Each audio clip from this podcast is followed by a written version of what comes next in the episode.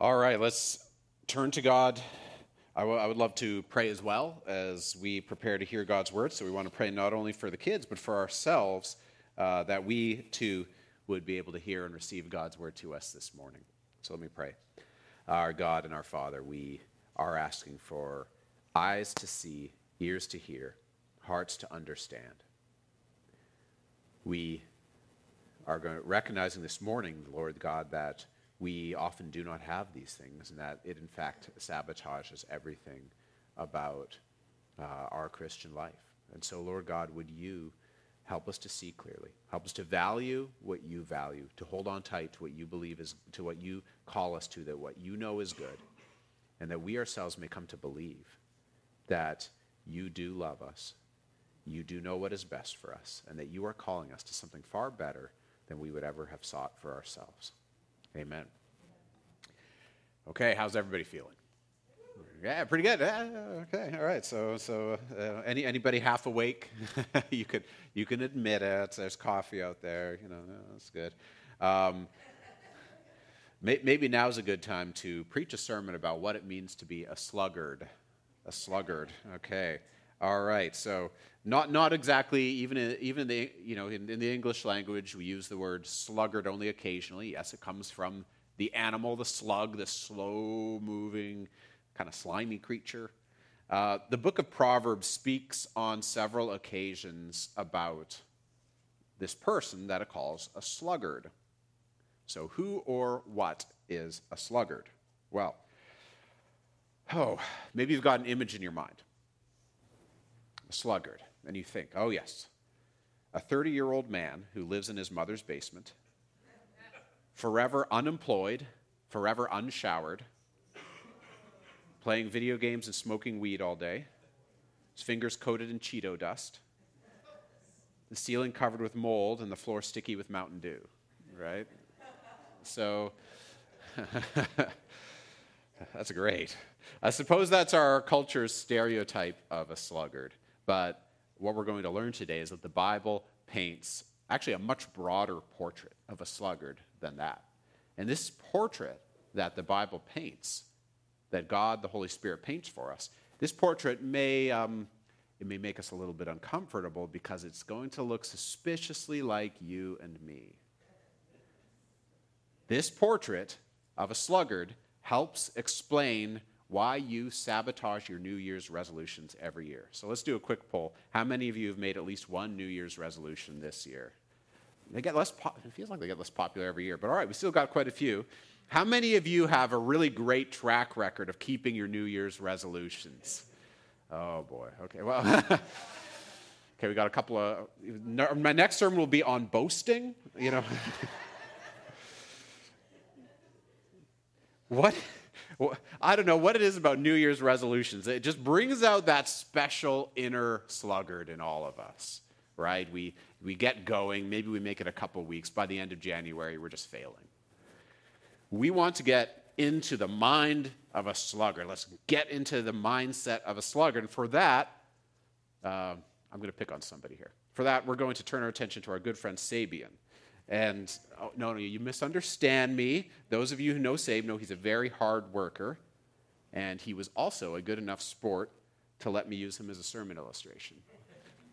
So a few weeks ago, Sabe was busy directing traffic for Community Christmas Care. And I, I, one of my big regrets from the month of December was that I did not take a photo.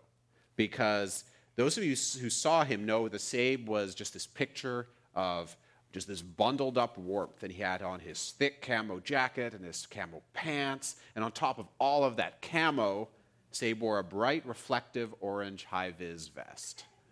And so I told him, hey, Sabe, I'm a bit confused here. you're, you're wearing this high vis vest over all of that camo. Do you want to be seen or don't you? And I could not, so I couldn't figure out is this guy sabotaging his own visibility or is he sabotaging his invisibility? I don't know, right? And that is a wonderful visual picture of what it means to be a sluggard, right? Because, not, not because Sabe is, but because it's an illustration, right? wearing high vis over camo. It's an illustration of self sabotage. of self sabotage. You have a certain good purpose in mind. You know, hey, I want to be seen, or I don't want to be seen. But then you sabotage your own efforts to get there. You throw on the high vis vest over all that camo. Usually, when we put together our New Year's resolutions, we're aiming to do something that we know is good, something that's good for us or something that's good for the people around us. We're wanting to live a wiser and better life. We're wanting to be people of wisdom. Uh, the author and theologian J.I. Packer, he tells us wisdom in Scripture means choosing the best and noblest end at which to aim, along with the most appropriate and effective means to it. That's actually one of my favorite quotes ever, because it just gets to the heart of what the Bible calls wisdom. Wisdom is about knowing what end or purpose you were made to aim for. You're not a directionless person. You know what you were made for, you know what you were called to do. And you also know what means to use to get there. You know the, the, the most appropriate and the most effective means to achieve that end. And you choose them. You don't just know them, you choose them. Now, if you're a Christian, you know what your purpose, what your end is. Man's chief end is to glorify God and to enjoy Him forever. It's the very first question in the Westminster Shorter Catechism. Man's chief end is to glorify God and to enjoy Him forever. And hopefully, your New Year's resolutions are maybe in some small way moving you toward that purpose of glorifying God in the way you live, of moving you towards experiencing greater joy in who God is. But what do you do about your self sabotage? That we sabotage ourselves on the way to this. What do you do when you keep undermining this very purpose with the decisions that you make, with the habits and patterns of your life? What do you do when your self sabotage leads you to get stressed out or to grow weary or to lose motivation or just plain burnout? This is where the book of Proverbs helps us. And this and what we're going to read today is actually it's going to be a little uncomfortable, but it's also going to be incredibly it makes us uncomfortable in a way that is very helpful and is exactly what we need. Because it helps us to recognize our own self-sabotage. It does this by painting a series of portraits of the sluggard. And you're going to find these portraits in Proverbs chapter 26. So if you've got a blue Bible, you'll want to be on page 548, page 548, and that's where you'll find Proverbs chapter 26. And we are going to jump into the middle of a collection of sayings. And the first few verses of this chapter, the, these, all these little individual proverbs, they're like they're individual little pearls of wisdom, but when you string them together, they add up to more than the sum of their parts. That's what we're actually going to find out today is we're going to see that all these proverbs taken together paint a whole picture. And the first few verses of Proverbs 26 paints a picture of what the Proverbs calls a fool. And the, this collection of sayings just makes you cringe as you watch the wake of destruction left by a fool. And God gives us these sayings to warn us, to help us, to know that folly is not the most appropriate and effective means to glorify God and enjoy Him forever. So, first uh, 10 verses or so are just all about this kind of fool, the destruction that he leaves in his wake. Watch out for this. And then we find in verse 11, there is a nice, smooth transition into a particular kind of fool. There's a particular kind of fool, a subcategory of fool, the sluggard. Now, watch how this transition happens as I read verses 11 through 16. Like a dog that returns to his vomit is a fool who repeats his folly. Do you see a man who is wise in his own eyes? There is more hope for a fool than for him. The sluggard says, There is a lion in the road, there is a lion in the streets. As a door turns on its hinges, so does a sluggard on his bed. The sluggard buries his hand in the dish. It wears him out to bring it back to his mouth. The sluggard is wiser in his own eyes than seven men who can answer sensibly. Now, let's look at the first proverb in verse 11.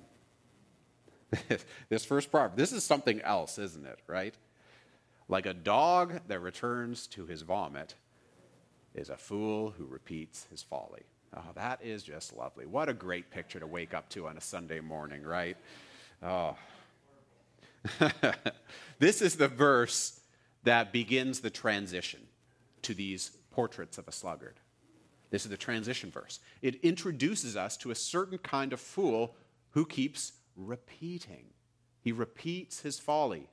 The sluggard is characterized by repetition, repetition, repetition. Even as his life gets harder and harder, the sluggard sticks with his way of handling things, his way of handling life, his way of handling relationships. He keeps doing it again and again and again. And it stopped working ages ago. It stopped working years ago. But he is stuck in his rut, just doing the same things over and over again. The same relationship patterns, the same ways of coping, the same procrastination, the same reaction, the same stress and anxiety over and over and over again. A couple weeks ago, BK uh, was preaching on Isaiah chapters 8 and 9, and he mentioned uh, King Ahaz of Judah. And we were looking at some background information about King Ahaz in 2 Chronicles chapter 28. I was really struck by this because as things kept getting worse and worse for King Ahaz, he just kept sabotaging himself and his whole kingdom. You know, talk about the wake of destruction left by a fool. Ahaz just kept repeating his folly. Second Chronicles 28 says, Ahaz took a portion from the house of the Lord and the house of the king and of the princes and gave tribute to the king of Assyria, but it did not help him. In the time of his distress, he became yet more faithless to the Lord, this same King Ahaz. So you know what King Ahaz was? He was a dog returning to his vomit. He was a sluggard, a fool repeating his folly. The text says that he was distressed. He was a very stressed out, very busy man. Probably his hair was just falling out. And he was a sluggard. Ahaz didn't learn from his mistakes. Instead, he just kept repeating them. The sluggard is a person who is stuck repeating, repeating, repeating his or her folly. In Proverbs chapter 26, we see three portraits of a sluggard three portraits of a sluggard, and then these three portraits are set within a frame that surrounds them. And so, what we're going to do is we're going to look at each of the three portraits in turn, and then we're going to step back and look at the frame that surrounds all three portraits. So, the first portrait is in verse 13. So, here's verse 13. The sluggard says, There's a lion in the road, there is a lion in the streets. And that is a portrait of fearful inaction. It is a portrait of fearful inaction. The sluggard will not go outside of the house to do what he is called to do. He is sabotaged by his fearful inaction. Well, why won't he go outside? Well, the sluggard says, Hey, there's a lion out there. There's a lion. And you can just hear his voice growing more distraught as he starts talking about this lion. You can see him there. He's just like, you know, peeking through the, the cracked door, maybe like pulling the curtains aside and looking out, and he's on the lookout for that lion. It's out there. The sluggard is doing something that we might call catastrophizing. To catastrophize means that you let your mind spiral out of control, rushing off to the worst case scenario. Something bad happens, and in your mind, you're like, oh no, oh no, what about, what about this? What about that? What about this? Oh no, what if this happens? The slugger's first statement is actually, actually pretty plausible. There is a lion in the road. Because, yeah, in ancient Israel, when this was written, lion, there were lions there at the time. They, uh, they would roam around in the wild. And the Bible actually records, the Old Testament records a few incidents in which lions really did attack travelers as they traveled on roads between the towns. Because, you know, you'd be walking along the path. Think about like a, a path like Jack's Trail in Squamish or something like that, and you're walking along, and you might, you might run across a lion. It, w- it wasn't unheard of. So imagine reporting to the sluggard that a lion was spotted on the road to the next town over. Okay, The prudent thing, what do you think the prudent thing to do when you hear news like that? Well, you say, okay, maybe I change my travel plans for the day. Or maybe I travel in a group. If there's a group of us, the lion's not going to go for us. Maybe I bring a weapon with me. But that's not what the sluggard does. the sluggard panics. The next thing he says is, There's a lion in the streets. Now, if you look at other translations, you, the sluggard is saying, There's a lion in the town square, which is actually more accurate. He's picturing a lion the sluggard is picturing a lion wandering through the streets of the town, the streets of the city. He is wandering into the town square. He's walking between the houses. He's walking through the busy marketplace. Dangerous. It's not safe to go outside. There's nowhere safe outside from this lion. He's everywhere. Here's how the proverb might go if we were translating it into modern day Squamish. The sluggard says, What? Squamish Wildlife Sightings Facebook group. What? There's a grizzly bear by Alice Lake. Oh no. Oh no, a grizzly bear on Cleveland Avenue. Didn't that actually happen once, by the way? Yes. That actually happened once, right? In the sluggard's mind, it could happen at any time. It's always happening. One moment you're walking out of Save on Foods with a bag of groceries. The next moment you're getting mauled in the parking lot by a grizzly bear. That's the world the sluggard lives in, right? Um, and, and again, sometimes you know, these, these are things that are within the realm of possibility. If you tell the sluggard, that could never happen, he's like, well, remember the one time, like, how long ago was that? Like 20 years ago? Uh, there, there, it happened 20 years ago once, so it could happen any time. What is your lion? Who is your grizzly bear? In what situations do you find yourself getting kind of wild and irrational and panicked? Around what kind of people do you tend to become distraught? Pay close attention to yourself. When do you get lost in an inward spiral of catastrophizing thoughts? In what areas of life do you become paralyzed into fearful inaction? What triggers you? What causes you to procrastinate? and put off and put off and put off what you're needing to do to avoid. The sluggard's life doesn't stop there. It just grows worse because we move on to a second portrait in verse 14. Verse 14. As a door turns on its hinges, so does a sluggard on his bed. Hmm. You know, we, we have to laugh a little bit, but it's a nervous laughter. I mean, after all, who doesn't wish for a little more time in bed on New Year's Day? right? Notice that the sluggard, notice in this verse, we probably picture the sluggard in bed as sort of a beached whale, I suppose. You know, just, you know, lying in bed, just completely, just drooling. Um, he isn't like that. He is not lying just motionless in bed. Because after all, a door isn't standing still. A door is always turning, turning, turning, turning, and yet the door remains hinged to its place. That's how it is with the sluggard turning, turning, turning, turning, and getting nowhere. He is hinged to his bed.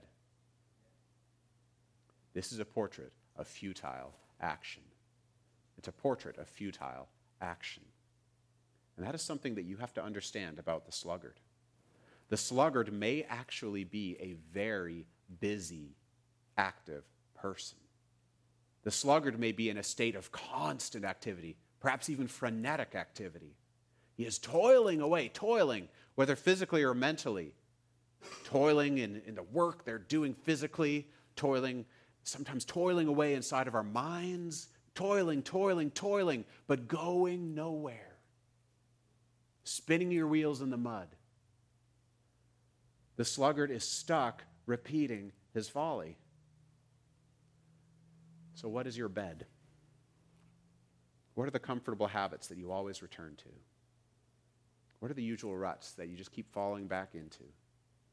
How do you cope with life? Are there behaviors that you tried out when you were younger and they seem to work?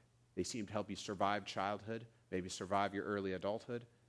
You adopted them as patterns and habits and ways of life. coping strategies that have gotten you through life. They're not healthy, they're not righteous. They don't glorify God and lead you to enjoy Him forever, but you know, they, they work until they don't anymore. But you keep doing them. You keep sabotaging yourself and all your New Year's resolutions. What are the strategies that you use to save yourself and make everything feel like it's okay? Make you feel like you're okay? What are the patterns in your life which undermine your aim to glorify God and enjoy Him forever? Where is your life filled with futile action? The sluggard's life just keeps going downhill. It reaches its lowest point because we move on to a third portrait in verse 15. The sluggard buries his hand in the dish. It wears him out to bring it back to his mouth. So, the way you would eat a meal in ancient Israel, if you had a serving of bread, you would tear off a piece of the bread, and you would take that morsel of bread and you would dip it into a dish of sauce. And then you would bring it back to your mouth to eat. If you've ever been, I mean, if you're at an Indian restaurant, you, you know that's how you eat naan bread.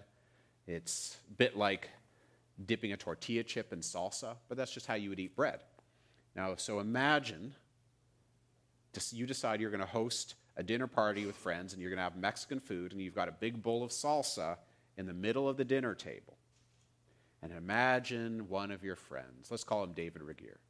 Uh, he takes a tortilla chip in hand, and David you know, shows up at the party, he's just exhausted, whew, sits down, tortilla chip. And he doesn't just dip the chip into the salsa, he doesn't even double dip. you know, when you take a bite and you stick it back in anyway. he buries his hand in the dish. He takes that chip and he goes in all the way. His hand goes into the dish of salsa up to his wrist and stays there. And he goes, I can't get it out. What a party. What a great time. This is a portrait of failed action. It's a portrait of failed action. Here's where the sluggard ends up he is paralyzed by fear. He is toiling and toiling away in futility, and finally, worn out, exhausted by his indulgence in all these habits and all these patterns of life that he has been repeating for years and years and years. He is stuck deep in his coping mechanism, stuck deep in these relationship patterns that were feeding him, that sort of half worked. But now he has run himself ragged all his life. He is weary, he's exhausted. He's finally just burned out in despair. He can't even pull his hand out of the dish. Is that a little bit too relatable? We can all laugh nervously together at this portrait of failed action. So let's take a look. Let's zoom out again. Let's look at the frame. We've got three portraits, and they are surrounded by a frame. Verses 12 and 16 frame these three portraits. Verse 12 Do you see a man who is wise in his own eyes? There is more hope for a fool than for him. Verse 16 The sluggard is wiser in his own eyes than seven men who can answer sensibly. So, the frame of the portrait tells us why the sluggard stays stuck, why the sluggard is repeating the same folly over and over. His life is framed by fraudulent wisdom. His life is framed by fraudulent wisdom. He thinks he's wise. He's not wise. It's a fraud. It's counterfeit wisdom. Because you see, the sluggard is that, that phrase that gets repeated twice in those two verses he is wise in his own eyes. Wise in his own eyes. The sluggard believes he is the reliable interpreter of his life. He's the reliable interpreter of his life. He believes he sees his life, his situation, his relationships, his past, present, and future. He believes that he is seeing it all clearly. In fact, he is the only one who sees it all clearly. Oh, other people, they just don't understand. They just don't get it. They, you know, they, they, they don't know really what my life is like. They don't really know what I'm facing. They don't know what I'm going through. Or even worse, they're the ones to blame. It's them. They're the reason I'm in this mess. They're the reason. And he spends his life accumulating people that he has grievances against. It's your fault. It's your fault. You need to change. You need to change. You need to change. Until by the end of his life, he's got this huge laundry list, hundreds of names long, of all the people whose fault it is, all the people who need to change, all the people who didn't see him clearly, who didn't understand him, who didn't, you know, who, who don't understand things, who didn't see things the way he did because he alone sees things clearly. This is the problem with spiritual blindness. You do not know you are blind. It's not like physical blindness where it's, you know, you're blind and it's obvious. When you're spiritually blind, you think you can see, but you can't. You're wise in your own eyes. You don't have eyes to see, you don't have ears to hear, you don't have a heart to understand. And in time, you, you, you know, life goes on, and because of that, your situation becomes more and more miserable. Your life descends into hopelessness and despair. You might even know that you're stuck. But remember, you alone are the reliable interpreter of your situation. No matter how many wise and sensible people come alongside you, and they come alongside you with correction, they come alongside you with help, but you find some problem with their words. Their correction, no, they, they just don't understand. You don't see things properly. You, you know, there's something wrong. Or if you can't find something wrong with their words, you'll find something wrong with them. Well, you didn't help. That, that's not how I want to be helped. That's no, no, not like that. Not like that. Oh, well, you're, I know what you're trying to do. You're just trying to take advantage of me. You're just, you're just like this. You're just like that. I, I see it. This is what it means to be a sluggard. You're stuck, alone repeating your fear and futility and failure, and there's more hope for a fool than for you. Now, here's the funny thing about this sermon two kinds of responses that you can have to it. First, if you actually are a sluggard, you are either going to become very offended by what you've just heard because it touched a raw nerve, and how dare you say that to me? How dare you suggest that I'm like that? Or if you're a sluggard, maybe it'll just go right over your head. Doesn't register because you, you're very confident. Oh, that's not me. That's not me. Not a problem. Or you're already in your mind running through a list of all those family members over the holidays who behave like such sluggards. Oh, I know who this sermon, man, I, am already deciding who I'm going to send this sermon to, right? It's, you know, you're, you're elbowing your spouse, you know, elbowing your kids, you know, hey, hey, listen up. This is you. This is you. You're the sluggard. There's a second kind of response, and it's a better kind of response. Maybe you're thinking, hey, is this me? Or even, help, I'm the sluggard. Well, here's the good news if you are actually wanting help, if you are willing to choose to receive help, if you're willing to seek out, open up your life to the examination and to the correction of those who are wise, those who love you, and want to help you glorify God and to enjoy Him forever. If you are willing to do that, to choose that, to follow through with that, then according to verse 16, you by definition are not a sluggard because a sluggard is wiser in his own eyes than seven men who can answer sensibly. And that's not you. Now, yeah, you do have behaviors like a sluggard. You do have those behaviors. So, how does a former sluggard get unstuck? How do you get unstuck? How do I arrive at a point where I can, maybe I can even look back on my old self sabotage? Maybe years down the road, I can look back at that and you know, sometimes those things, our, our behaviors can be so shameful that they, we, we, they are, they're hard to do. But maybe some of the things that I'm doing right now in my life, wouldn't it be wonderful if I could reach a point where I could look back and just chuckle at it? Can you believe that? You know what I used to, you know how I used to live? Isn't that ridiculous? Oh, praise God, He saved me. So, what's a sluggardly person to do? Well, we're going to walk backward through these proverbs to see how a sluggard comes unstuck. And then we're going to continue onward into what a spirit led life looks, looks like. So there's four things that a sluggard does to get unstuck, and there's three things that we do and put on in its place to live a spirit led life. First, get help. First, get help. Verse 16 the sluggard is wiser in his own eyes than seven men who can answer sensibly. So if that's what a sluggard does, guess what you do? The opposite. Get wise people who can help you. Bring them into your life. Ask them, Have you seen any places where I am stuck?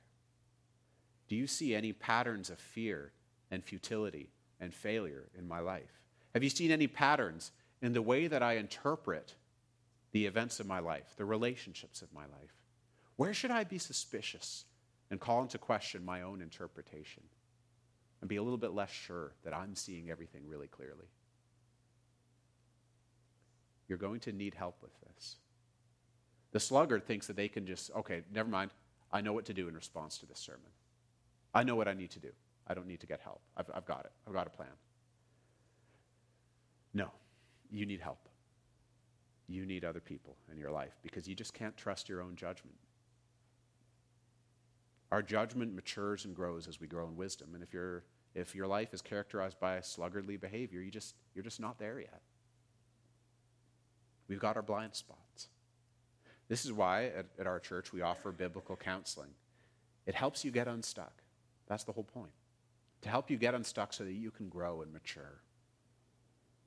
To help you give, to help give you another set of eyes, an encouraging voice, a, a voice that challenges, to help you see the patterns in your life, to help set you free from where you're stuck. So, first thing you do, get help. Second, Consider verse 15. Name where you are weary. Name where you are weary. Is it at your workplace? Is it at your home? Is it here at the church? Is it certain relationships in your life? Are there certain recurring events and situations that just weary you? You feel helpless and you feel powerless. There is nothing you can do. There are people who suffer real things, who really are helpless, really are powerless. And God's word has such words of mercy and help to those who have suffered, to those who truly are helpless and powerless. But sometimes our feeling of helplessness and powerlessness in a lot of these situations or relationships is actually a false interpretation. I preached a sermon a couple years back on John chapter 5 where Jesus is continually challenging a man who views himself as helpless and powerless over his own life? Is it possible that you've buried yourself in a dish of your own making? You're going to need help to answer this. Help for someone to come alongside you and help you sort out where am I truly needing the help and mercy of God, and where if I just actually, I'm not actually helpless and powerless, but I've convinced myself I am.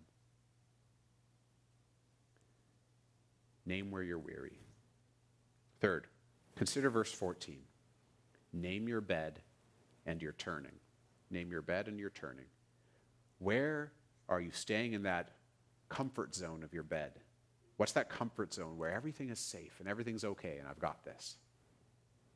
What are the habits and behaviors that help you feel like life is in control or help you feel like you, you feel okay about yourself now because you're doing this again and again and again? What are the familiar thoughts and patterns, those mental ruts, those mental highways that you just keep returning to again and again and again to the point they're almost automatic? Who are the people whose approval and affirmation you keep going to again and again and again to get life, to feel like you're okay, like you're alive, that life is worth living, and I need this person to approve of me and to affirm me? Where are you tossing and turning? Where are you toiling away in your mind? Anxious thoughts circling again and again inside of your head. Where are you toiling away as a people pleaser? Afraid to say no. Running yourself ragged to keep everybody happy. Where are you toiling away as an achiever, trying to prove that you can get more done? You can get it done perfectly. And when you do it, everything will be okay. Again, you may need the help, help to find the answer to this. You will need help. Name your bed and your turning. Fourth, consider verse 13. Name your lion. Name your lion. What is the big, scary thing? Maybe you know immediately what it is, but what's the big, scary thing that leaves you paralyzed? That leaves you procrastinating? Maybe even panicked? What's the situation you're just avoiding and not wanting to get into? And maybe you can't even admit to yourself it's your big, scary lion, but it is. You can tell by your behavior. Who is the person that you swore you would never become? What is the terrifying situation you swore you would never let happen again? You see, the sluggard believes a half truth about the lion. There really is a lion. Maybe it really is in the road. But the lion is not that ever present existential threat that the sluggard is convinced that it is. What half truths have you believed about the things that paralyze you and frighten you? You may need help to find the answer to this. You've got to name your lion. So, these first four steps they help us to recognize what it looks like to walk according to the flesh. Because the sluggard is doing just that. He's walking according to the flesh, operating out of his own human wisdom. The sluggard has a mind set on the flesh, on human ability, human power. He thinks he can get himself unstuck by his own creative effort. Or he thinks he'll get unstuck if only his situation would change, if only those other people would change. Change is something, he thinks, that can be accomplished by himself or by other people. And that's how someone who is wise in their own eyes thinks. But in Romans 8, verse 6, here's what we're told To set the mind on the flesh is death, but to set the mind on the spirit is life and peace. You can be set free from your sluggardly ways you can experience life and peace. There is life for you. All that energy that has been lost to your turning and turning and toiling, what if you could stop? What if all that energy that is poured into your self protection and poured into your habits and patterns of life, what if that were all freed up to glorify God, to enjoy Him forever? You can experience not only life, but peace. You would be experiencing freedom. You would be empowered to love other people. What if all that energy are freed up to start loving other people rather than pouring all of it into building up defenses against them? This is what it looks like to move from withering away to flourishing. If you truly are a Christian, this pathway is available to you the pathway of Jesus Christ. He has walked it, and He calls you to follow Him. Jesus was and is the most diligent man who ever lived. Jesus always acted in effective and appropriate ways to glorify God and enjoy Him forever. When he was being challenged about the way he was living, in John chapter 5, he he just put it very simply My Father is working until now, and I am working. He was always doing his Father's will. He died on the cross so that the sluggard in you would be crucified as well. He died on the cross so that we could take that sluggard and crucify it.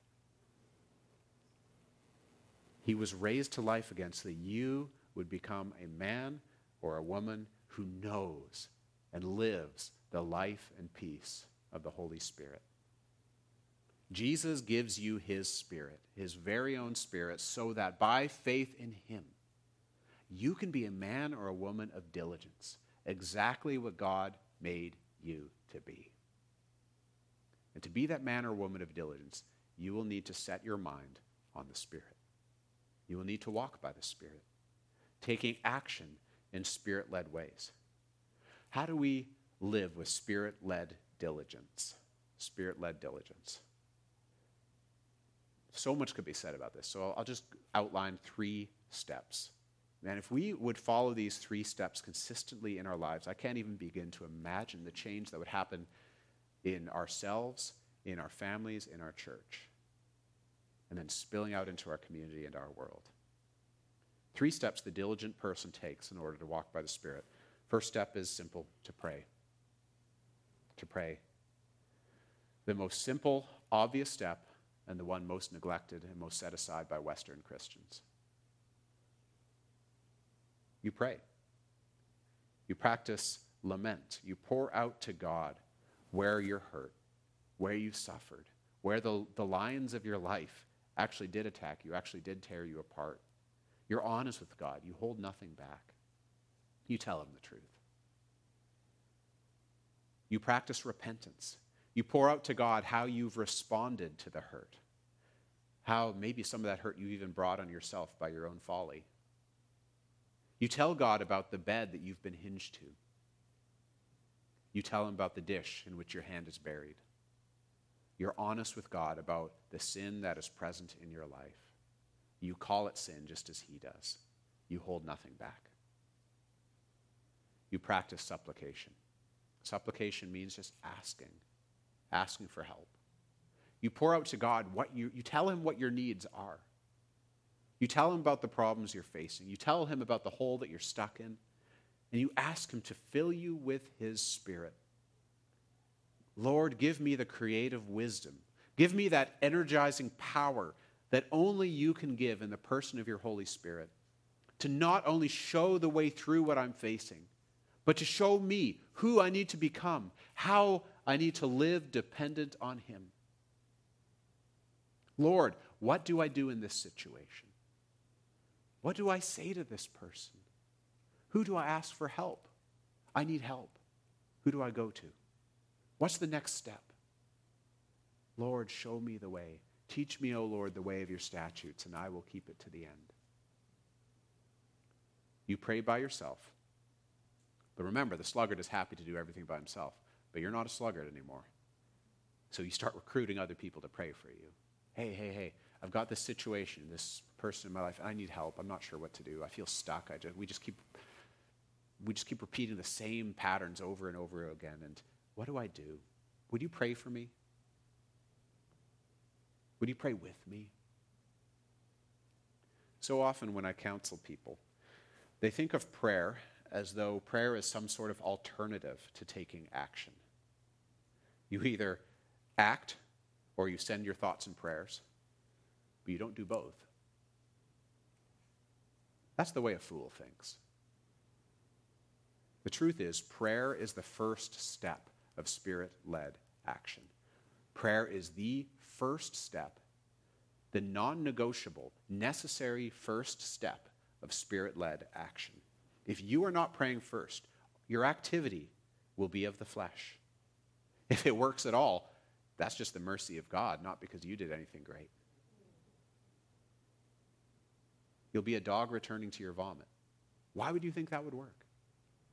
When we pray in the name of our Lord Jesus Christ, it is an act of faith in His wisdom and His power. So you have to start with prayer. Step two is to prepare. You prepare. Now that you've poured out your heart toward God, you've been lamenting, you've been repenting, you've been asking for His help. Now it's time to start preparing. That's the second step of action. It's so funny. We don't think of praying and preparing as part of the action, but it is. It's necessary.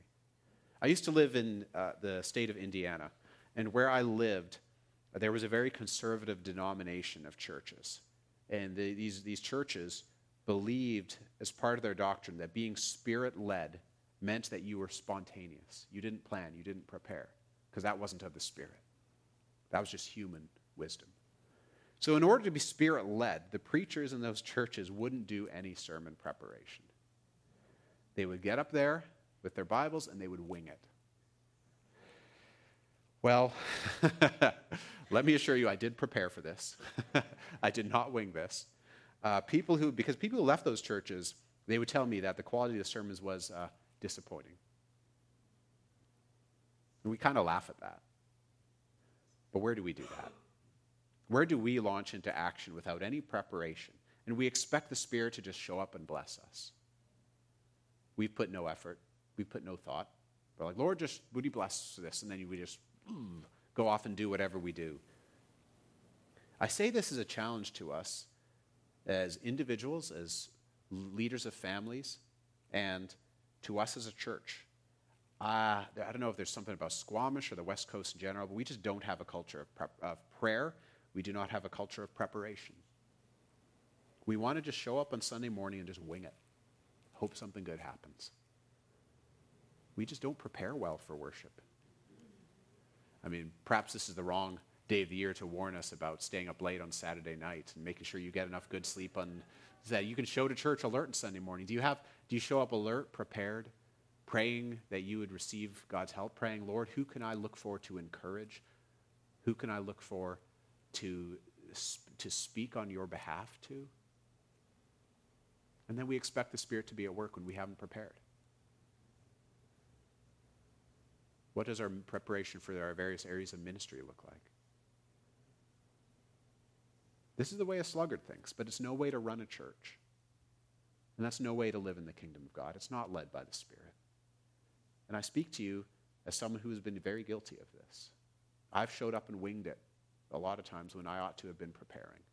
And that's wrong. That's the way a sluggard acts. Anything more that we do as a church in 2023 and onward, it has to come first with a great deal of prayer, second, with preparation. The same is true in our own lives. And I'm going to call out the men of the church right now. How are you praying for your family first? How are you preparing? How are you praying to know how to lead them in a gracious and loving way? How are you then preparing by providing the structure, the direction, the encouragement, planning to do that towards your family. And I say the same to anyone, man or woman, who has an area of responsibility or an area of ministry or souls under your care. Pray first, then prepare. And it's important to pray first because sometimes we prepare and then we say, oh, Lord, uh, just bless what I'm going to do. No, no, no. We start by praying. Because here's the funny thing when I spend time praying, oftentimes the Lord brings to mind or brings advice from somebody that takes me in a whole different direction than what I expected. And the preparation goes way better when the Lord is at work and His Spirit is at work. And then you can do the third and final step. The step that we think is the action step, but really the other two steps were action steps too. But this third step is you put it all into practice. Put it into practice. Put into practice the new patterns and habits and ideas that the Spirit has led you to. You've been praying with wise believers, you've sought their counsel, you've worked with them to prepare. And now you've prayed, you've prepared thoroughly, and if you've prayed well with others and prepared well with others who are wise, guess what? This third step is actually the easiest step because you've set yourself up for success. You have the wisdom and the power of the Holy Spirit behind you, with you. You have the encouragement of people who love you and who are walking alongside of you. So all you have to do now is do it. I'll tell you what. I, pre- I prepare well so that when I get up in here and preach, everything's ready to go, and I can just do it. I don't have to think on the fly. What am I going to say next? What am I going to say next? What am I going to do next? It's already prepared. And now we do it. That makes it so much easier. That doesn't mean things won't be hard, because they will be hard. Because when you start living diligently, you invite trouble. Uh, I read in Colossians chapter 4 at the beginning how Apostle Paul said that he struggled to speak clearly. His words could get him in a lot of trouble, and there's a temptation to be not bold and not clear in the way you speak and communicate in situations like that. So it was hard for him to do, and that's why he asked for prayer. That's why he invited other people, please pray for me so that I would do this. But this is the right kind of hard. Those are the right kind of struggles to have. Because the, that's the kind of hard that lets you sleep well at night when you're doing the hard thing and it's hard, but you know it's right, and you go to bed with a clear conscience. Oh, what a wonderful thing to go to bed with a clear conscience. You're not turning on your bed anymore. You just fall sound asleep. The kind of clear conscience that leaves you eager to press on the next morning. The kind that leads you to a diligent life, the kind of heart that leads you to a diligent life in which you are finally fulfilling the purpose that God gave to you. What does the Christian life look like when it is free from sabotage? It is an experience of life and peace. It is a life that's hard but full of love and good works. It is a life in which you glorify God and enjoy Him forever. Our God and our Father, we confess how we have lived as though we are sluggards. But I know you have called us to something better. For everyone has put their faith in Christ, Lord, I know that you have forgiven us of our sins. That as when we confess our sins, you are faithful and just to forgive us and to cleanse us from all unrighteousness.